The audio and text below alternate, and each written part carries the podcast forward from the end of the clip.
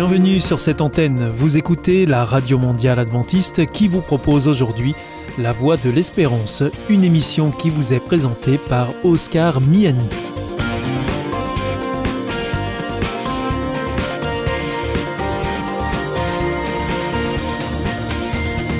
C'est avec grand plaisir que je vous retrouve sur notre antenne. Encore une fois, soyez les bienvenus à l'écoute de La Voix de l'Espérance, notre émission quotidienne de 30 minutes qui vous est présentée par Oscar Miani. Merci de votre fidélité à ce rendez-vous. Je vous rappelle que vous pouvez nous écouter sur cette antenne ou bien en podcast ou encore avec votre téléphone. Aujourd'hui, au programme Parole solidaire, un moment d'information humanitaire avec ADRA, l'agence de développement et de secours adventiste. Et pour conclure cette émission, vous retrouverez un moment de témoignage avec C'est vous l'histoire.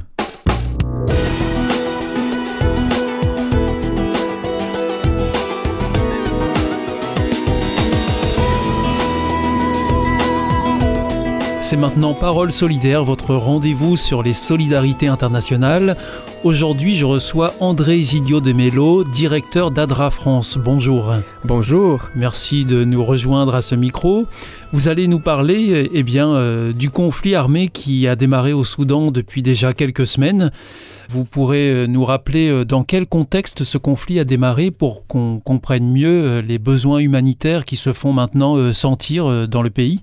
Voilà, les conflits armés a commencé le 15 avril 2023 et oppose l'armée et un groupe des paramilitaires qui s'appelle les forces des soutiens rapides. Donc ça c'est un groupe qui a été créé en 2013 pour répondre à des, situations spécifiques et qui finalement aujourd'hui euh, s'oppose à l'armée. Donc euh, les deux généraux euh, avaient pris les pouvoirs du pays en 2021 et aujourd'hui sont devenus des rivaux. Et donc là, ils sont, il y a des conflits vraiment très intenses dans les pays. Mais il y a deux zones qui sont plus touchées que les autres en fait. C'est ça, la capitale, Khartoum, mhm, mhm. et la région entière du Darfour. Et alors, euh, donc, euh, évidemment, euh, ce conflit armé interne a forcément des conséquences sur la population civile. Oui, il y a des conséquences dévastatrices pour les civils. On estime que plus d'un Soudanais sur deux a besoin d'aide humanitaire. Donc, dans tout le pays, ça. Hein dans tous les pays. Mhm. Donc, des millions de Soudanais sont pris au piège des bombardements et des tirs antiaériens depuis les déclenchements du conflit et la situation atteint un point de rupture. Donc là, on est à peu près deux mois après les débuts du conflit et nous comptons plus de 1800 morts, plus de 5100 blessés, plus d'un million de personnes qui se sont déplacées à l'intérieur du pays et plus de 300 000 personnes qui se sont réfugiées dans d'autres pays voisins. Et malheureusement, ces statistiques racontent juste une partie de l'histoire parce que chaque chiffre cache une tragédie personnelle, une famille qui est détruite, et des situations très difficiles. Et alors, dans quel état se trouvent aujourd'hui euh, les stocks de vivres, d'énergie euh, du pays, euh, André Isidio de Mello? On a une situation de pénurie qui exacerbe encore davantage la souffrance des populations touchées. On a vraiment un défaut des, produits de base comme nourriture, l'eau, médicaments et carburant. Et ça, c'est encore aggravé parce qu'il y a un pillage massif des entrepôts humanitaires. Donc euh, les stocks qui y avait sur place aujourd'hui ont été déjà tout consommés par les pillages et euh, la situation est décrite comme étant extrêmement aiguë. Et on, sait par qui euh, ces entrepôts ont été pillés? Ben, par, la population? Par les deux groupes armés et par la population possiblement aussi. Et, ce chaos, évidemment, engendre aussi de l'insécurité dans, dans, le pays. Oui, la situation d'insécurité est très forte et vraiment les, besoins humanitaires sont croissants euh, dus à la situation. Donc euh, la, crise est encore arrivée dans une période de températures très élevées et dans une période de sécheresse, ce qui aggrave un peu plus la situation de la population qui quitte leur maison et, sont obligés de partir pour chercher un endroit plus sûr. Euh, on compte déjà des morts, évidemment. Euh, combien est-ce qu'on en compte Là, on est à plus de 1800 morts. 1800 morts Et beaucoup des, habitants ne peuvent pas sortir de chez eux pour euh, procurer de la nourriture et fourniture, de peur d'être pris dans les tirs croisés. ceux qui sont dans les régions qui sont qui n'ont pas réussi à s'échapper des régions plus fortement touchées par les affrontements. Certains sont bloqués chez eux, mais il y a aussi beaucoup de gens qui se sont déplacés euh, dans le pays pour fuir justement les zones euh, Tout à fait. où il y a euh, ce- ces conflits armés qui sévissent. Voilà. On estime à 1 million les déplacés internes et à 300 000 euh, les personnes qui ont quitté les pays pour euh, les pays voisins. et qui sont réfugiés dans les pays euh, limitrophes. Exact. Comment est-ce que l'aide humanitaire s'organise? Euh, sur le terrain euh, dans cette urgence Donc il y a plusieurs demandes pour que les forces fassent des, des arrêts, arrêtent de, se battre. Il y a eu plusieurs tentatives de cesser le feu euh, et de création des couloirs humanitaires pour permettre aux personnes qui étaient bloquées dans les zones plus touchées de sortir et de ramener aussi des denrées et du matériel humanitaire pour aider cette population-là. ADRA est sur place aussi. ADRA a un bureau au Soudan et euh, a déjà déployé des, équipes pour soutenir la population affectée. Et donc Ad- ADRA fonctionne aussi avec d'autres organisations humanitaires euh, dans, dans- dans l'intervention d'urgence? Tout à fait. ADRA travaille avec l'ONU et d'autres organisations humanitaires. Déjà, ils ont fait une évaluation des besoins et il y a d'autres évaluations qui sont en cours de, de se faire. La première priorité d'ADRA était évidemment de protéger son équipe. Donc malheureusement, au Darfour et à Khartoum, les activités d'ADRA sont toujours suspendues en raison de l'insécurité. Donc en fait, il y a des zones où euh, les travailleurs humanitaires, en tout cas ceux d'ADRA, ne se rendent pas euh, pour raison Oui. d'insécurité. Tout à fait. Mhm. Et les populations qui étaient là-bas et les équipes ont, ont quitté. Par contre, nous avons des actions dans les États du Nil blanc et du Nil bleu, là où la situation sécuritaire est calme et les terrains accessibles. Nous avons aussi quelques actions à l'État des Gézira, où ADRA avait déjà des actions, a pu élargir son intervention pour répondre aux besoins des, des personnes déplacées qui sont arrivées. Et alors quelles sont ces, ces actions spécifiques euh, qui sont conduites au- auprès de la population aujourd'hui euh, dans ces zones que vous venez de nous décrire? Il y a essentiellement quatre types d'actions. Donc, la première, c'est l'eau et l'assainissement. Donc, il y a essentiellement la réhabilitation des points d'eau, la construction des latrines et aussi les transports d'eau d'urgence dans les centres euh, où il y a beaucoup de, personnes. Le deuxième point, c'est la sécurité alimentaire euh, avec la distribution des colis et aussi des transferts monétaires là où les marchés fonctionnent encore. Euh, le troisième point, c'est l'abri. Donc, il y a des, actions des des réhabilitations des logements pour héberger nombreuses personnes et aussi la fourniture des kits pour que les personnes puissent monter des tentes et, avoir un abri d'urgence et des distributions d'articles non alimentaires. Et finalement aussi, il y a des actions, des protections, notamment avec des services, des supports psychosociaux. Pa- Parce qu'en fait, il faut prendre en charge la population qui s'est déplacée dans ces zones plus calmes. C'est ça. C'est ça, hein C'est pour euh, répondre aux besoins de toute cette population qui, qui est partie Qui est sans abri. euh, au qui- milieu de cette sécheresse, avec des températures très fortes, euh, et qui n'ont pas des maisons, n'ont pas à manger, ont tout, tout laissé derrière eux. Ce sont ces actions que ADRA continuera à, à déployer sur le terrain euh, ces prochaines semaines? Tout à fait. On a Mhm. commencé déjà, et l'idée c'est de continuer euh, les actions, en tout cas dans l'état du Nil blanc, du Nil bleu et l'état des Gézira. Et a évidemment d'autres associations et d'autres organismes qui travaillent en collaboration avec ADRA.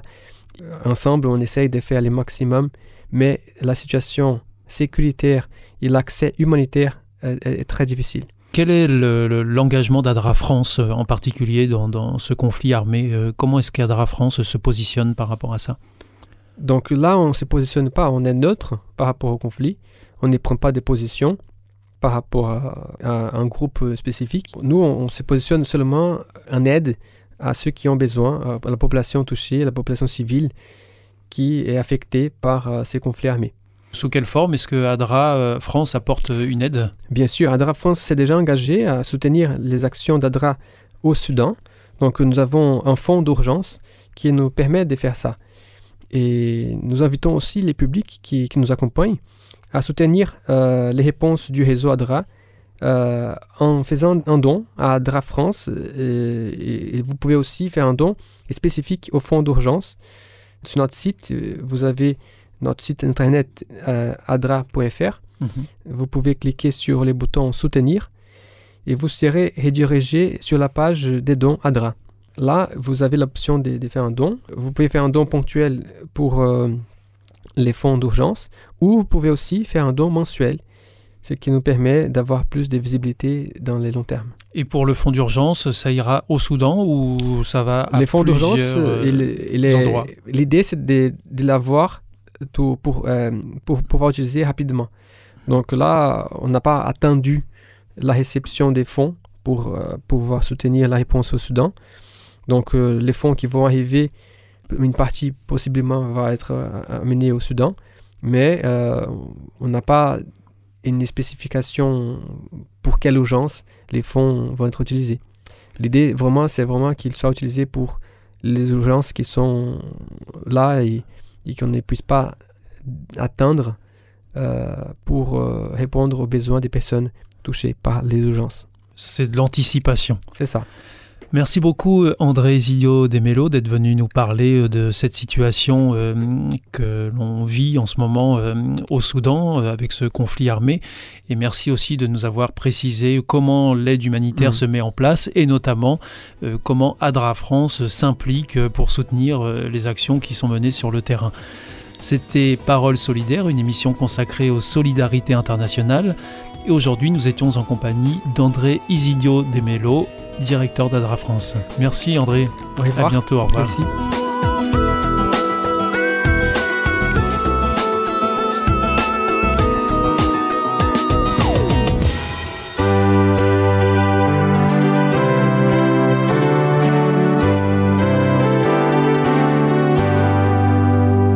This is Adventist World Radio. The Voice of Hope. Hier ist Adventist World Radio, die Stimme der Hoffnung. Questa è la radio mondiale adventista. La voce della speranza.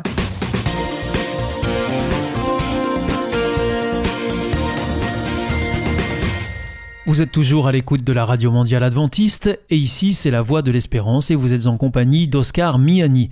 Si vous le souhaitez, vous pouvez nous demander notre grille des programmes que nous vous adresserons gratuitement. Pour cela, il vous suffit de nous adresser un mail à l'adresse suivante france at awr.org. En ce qui concerne nos coordonnées postales, c'est IEBC, la Voix de l'Espérance, boîte postale 100 77 193 Damary Lélis, CEDEX. Je vous invite maintenant à poursuivre avec un moment de témoignage dans C'est vous l'histoire. C'est vous l'histoire.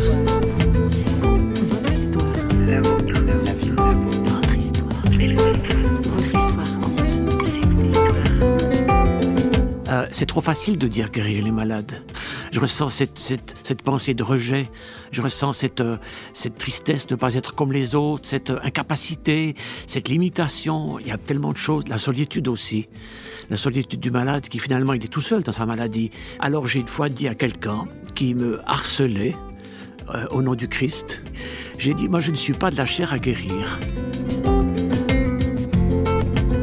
Bonjour, dans C'est vous l'histoire aujourd'hui, on reparle de guérison avec un homme qui en connaît un rayon. Jean-Claude Chablot, 70 ans, comme on dit en Suisse, 70. Ce pasteur est connu pour exercer aujourd'hui encore un ministère d'écoute et d'accompagnement auprès des parlementaires helvétiques à Berne.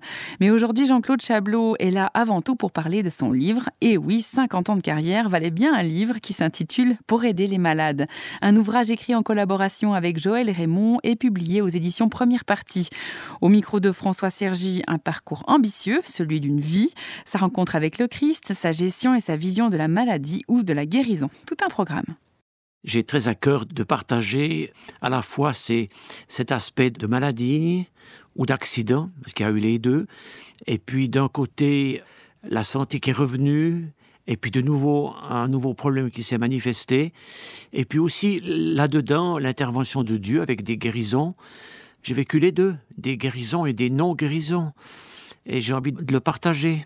Comment est-ce que vous êtes devenu chrétien? C'est aussi en lien avec la, maladie? Oui, absolument. À la suite d'une intervention chirurgicale au cerveau, j'ai eu des absences, puis des crises épileptiformes à l'âge de l'adolescence, et j'ai terminé mes études à l'école de commerce à Neuchâtel assez difficilement à cause de ces crises Et j'ai fait une rencontre avec Dieu. Euh, j'ai rencontré des gens qui euh, m'ont amené chez un pasteur qui m'a dit mais Dieu peut te guérir. J'ai pas posé de questions, je ne connaissais rien dans ce domaine. Je cherchais Dieu depuis un certain temps et ça correspondait tout à fait à mon besoin de faire sa rencontre sous cet angle. Et on a prié pour moi et j'ai été complètement guéri de ces crises. J'ai attendu plusieurs jours avant d'en parler dans ma famille, avant d'aller voir le médecin qui puisse constater que ces crises avaient disparu sans explication logique possible. Comment est-ce que vous concevez la place de la maladie ou la guérison dans la vie finalement? Quel est le sens de tout ça? Pour moi, la, santé, c'est un grand, un grand bonheur, mais ça n'est pas tout. Il y a beaucoup d'autres choses qui apportent le bonheur dans la vie. Et quand on parle de guérison, je pense déjà on fait une erreur, c'est de euh, on est comme des pompiers pour essayer d'éteindre l'incendie, mais on n'a pas parlé d'avant, on n'a pas fait de prévention, on n'a pas dit un mot sur la santé. Or, la Bible, elle parle de santé, elle parle de prévention. Et puis ensuite, on regarde la maladie et la souffrance et l'épreuve d'une manière générale assez négativement comme chrétien. Si on a la foi que Dieu guérit, alors on attend cette guérison à chaque fois. Et puis quand on vient, elle ne vient pas, alors on se dit, ben, il y a peut-être un péché dans ma vie, il y a peut-être quelque chose qui n'est pas en ordre. On cherche, on fait de l'introspection. Mais de toute façon, on va jeter un regard négatif sur la souffrance. On se dit, c'est pas bon. Il faut sortir de ça absolument le plus vite possible. Et moi, je voulais prendre du recul avec cette question et me dire, c'est vrai, Dieu guérit, mais parfois Dieu ne guérit pas ou pas encore. Et ce pas encore, c'est un laps de temps pendant lequel la maladie est là, et puis elle nous apporte quelque chose quand même de bon. Je ne dis pas qu'elle est bonne en elle-même, mais elle nous apporte quelque chose de bon.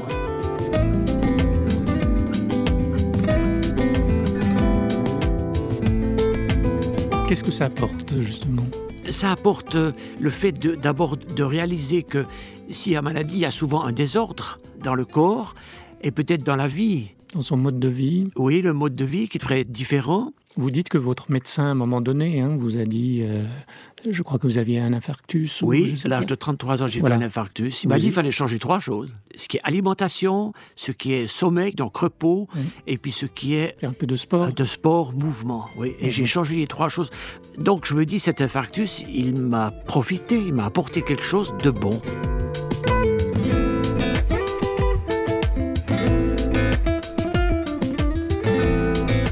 Vous êtes euh, devenu pasteur avec un ministère de guérison. Oui. Et est-ce que on a pu vous dire à un moment ou à un autre, comme on a dit à Jésus euh, à la croix, sauve-toi toi-même, ou, médecin, guéris-toi toi-même euh? Bien sûr. Il y a des réunions où on demande aux gens qui, sont malades de, s'avancer. C'est comme s'ils se rapprochent du Seigneur en venant devant. Et je me rappelle d'une dame qui m'a, quand elle a vu que c'était moi, elle a dit Oh, excusez-moi, je passe dans la file d'à côté parce que vous êtes malade vous-même. Donc, sous-entendu pour elle, je ne peux pas être un instrument de guérison pour elle puisque je suis malade. Il y a des gens qui pensent que ça me disqualifie le fait d'être malade moi-même. Moi, je dis exactement l'inverse. Vous êtes plus à même de rejoindre ceux qui sont dans la souffrance et dans je ressens ce qu'ils ressentent. Mm. Je ressens cette, cette, cette, pensée de rejet. Je ressens cette, euh, cette tristesse de ne pas être comme les autres, cette euh, incapacité, cette limitation. Il y a tellement de choses. La solitude aussi. La solitude du malade qui finalement il est tout seul dans sa maladie. Même s'il a des visites qui viennent euh, entre ses visite, il est seul. Et puis euh, le médecin lui pose des questions, vous désirez quoi exactement? Euh, Jusqu'où est-ce qu'on va? Euh, Et puis c'est des questions terribles, il ne sait pas comment répondre, c'est pas facile. Alors il y a une clé de la gestion de la maladie que vous connaissez bien, on le, voit en lisant votre ouvrage, c'est l'humour. Ça c'est un don tout le monde n'a peut-être pas la capacité. Non, tout le monde, tout le monde l'a pas. Je crois que c'est un vrai cadeau. Je pense que je l'ai reçu de mon père. C'est un héritage. Euh, pendant le courant de ma vie jusqu'à présent, euh, l'humour m'a donné de l'espérance et de la force dans les situations les pires que j'ai vécues. C'est quoi l'humour? C'est un décalage, un état d'esprit spécial par rapport à ce qu'on vit. Euh, je crois en tout premier, c'est être capable de rire de soi et de pas se vexer si les autres rient de nous de se dire qu'il y a toujours un aspect autre que l'aspect tragique dans les choses de la vie. Merci d'être à l'écoute de C'est vous l'histoire. On continue avec celle de Jean-Claude Chablot, aujourd'hui un homme hors du commun, témoin jusque dans son corps que Dieu guérit encore aujourd'hui, ou ne guérit pas parfois. Toujours au micro de François Sergi. Le, le fait de ne pas connaître Dieu, c'est se priver d'une source de santé. Alors les gens sont des malades à différents niveaux. Jésus guérit tous les malades, avant ou après la mort. Mais on préférerait avant. Je crois à la guérison, mais en même temps, j'ai pas d'autre à donner à Dieu. Et puis parfois la guérison ne vient pas comme on attend. Alors moi je dis pas que quelqu'un n'est pas guéri, je dis il n'est pas encore guéri. Parce que l'espérance de la guérison, ça vous aide à vivre votre état de malade et ça vous aide à être mieux, mieux équipé pour se battre contre la maladie dont vous souffrez. Donc l'espérance est très importante. Mais en même temps, parfois il faut ça tarde, donc il faut attendre. Et dans ce temps où on attend, il faut essayer de, de vivre quelque chose de bien avec l'état de maladie dont on souffre. Ma force s'accomplit dans la faiblesse, c'est ça, c'est la, la parole de l'apôtre Paul. Oh, c'est tout à fait ça. C'est tout à fait ça. Je suis très conscient de, ma faibli- de mes faiblesses, euh, physiques surtout, et je, je vis avec. Euh, je suis très engagé, je, travaille à fond, mais je, je aussi mes limites. Et avec l'âge, j'ai dû limiter les réunions en soirée, par exemple. J'en ai encore quelques-unes, mais beaucoup moins qu'avant. Je me suis rendu compte que c'est pas le volume des activités qui compte, c'est le cœur qu'on met dedans, et puis de, de soigner dans ce qu'on vit la relation avec Dieu et la relation avec les gens. C'est comme au palais fédéral, je n'écoute pas leurs discours, qui sont pourtant importants, mais j'ai choisi le contact avec les gens, ce qui est encore plus important. À l'heure où l'on ne jure que par l'épanouissement de soi, Jean-Claude Chablot rappelle que la guérison de nos maladies découle de la résurrection du Christ. Elle ne se réduit pas à une réalisation de soi. Preuve en est, notre invité n'est pas devenu une sorte de Superman. Je continue à vivre d'un côté des maladies et de l'autre côté des guérisons. Je vis les deux. Mais vous ne voyez pas à un moment donné où ça va, tout va stopper un peu, où vous allez euh, quand même entrer en retraite, euh, vraiment? Oui. Je Oui, pense que je, je- oui, je pense que je m'achemine moment gentiment. de- Il y aura un moment qui arrivera. Tout à fait. Vous le, vous le- l'attendez sereinement enfin, Je l'attends sereinement, je l'attends avec joie. Mm. Je vis très bien mon âge, j'ai aucun problème avec ces Mm. questions-là. Et je suis pas basé sur l'activité, d'une part, mais sur l'être. C'est Mm. plus vite dit que fait, ça. hein. Et une autre chose encore, si je vis ça, ça veut dire que je n'ai pas mon identité dans mes activités, mais je l'ai trouvée en Jésus-Christ dans la relation que j'ai avec lui. Et ça, c'est tout différent. J'ai pas besoin de faire des choses pour Jésus pour savoir qui je suis. J'ai pas besoin de ça. Donc, j'attends tout à fait sereinement. Il y aura un moment donné, je pourrai plus prêcher comme je le fais maintenant. Je prêche énormément souvent. C'est jusqu'à 15 fois par mois. Pour aider les malades, aux éditions première partie, vous avez des échos de, de, ce, de cet Oui, j'ai des échos. D'abord, ça étonne les gens que j'ai pas écrit pour guérir les malades. Mais je vais dire ça comme ça. Si je suis gentil, je vais dire euh, c'est trop facile de dire guérir les malades. Jésus n'a pas dit que cela. Il a dit dans Matthieu 25, il a dit allez vers eux, visitez-les, portez-leur aide, secours. Donc c'est bien plus vaste. Donc c'est un peu trop facile de dire guérir. Et puis si je veux être méchant, alors j'ai une fois dit à quelqu'un qui me harcelait euh, au nom du Christ, ça, ça peut arriver, j'ai dit, moi je ne suis pas de la chair à guérir. Je suis Je un homme. pas de la je- chair je, ne suis pas de la chair à guérir. Je suis un homme, je suis parfois malade. Et cette personne qui venait vers moi, elle n'avait pas le temps. Elle m'a dit, je ne peux pas écouter votre histoire, on prie et vous serez guéri. J'ai dit, moi je ne suis pas de la chair à guérir. Vous comprenez ma réaction? Je ne sentais pas d'amour dans son attitude. Je ne sentais pas le désir de me connaître en tant que personne, mais simplement prier pour que je sois guéri. Et puis voilà, comme une sorte de, de robots de robot. Oui, j'ai pas trouvé. Alors si vous enlevez l'amour du service chrétien, vous enlevez l'essentiel. Merci beaucoup. C'est volontiers.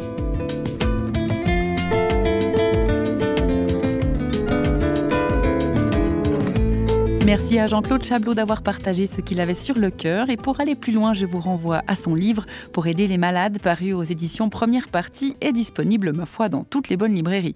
C'est vous, l'histoire se termine. Merci de nous avoir été fidèles et à très vite pour une prochaine émission signée Radio Réveil. Allez, à bientôt. Bye bye.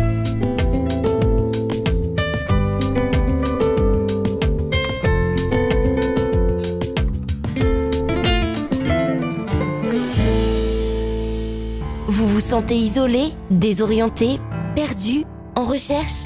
L'IEBC, l'Institut de la Bible par correspondance, vous accompagne et vous propose des cours gratuits à suivre chez vous et à votre rythme. Retrouvez-nous vite sur www.iebc.org et vous verrez, votre vie va changer. Parce que croire, c'est la vie. Si vous souhaitez réécouter ce programme ou bien le partager avec vos amis, retrouvez-nous sur www.awr.org. Vous pouvez aussi nous suivre par téléphone, c'est très simple, depuis la France. Il vous suffit de composer le 01 80 14 44 77. Si vous êtes en dehors de France, eh bien vous composez le 0033 1 80 14 44 77. Et si vous nous écoutez depuis les États-Unis, eh bien vous composez le 1 712 432 9978. Bien entendu, tous ces numéros ne sont absolument pas surtaxés.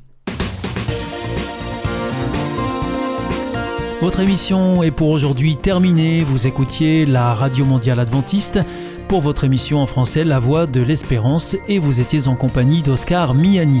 Je vous donne rendez-vous dès demain à la même heure pour votre nouveau programme. D'ici là, que Dieu vous bénisse. Au revoir et prenez bien soin de vous.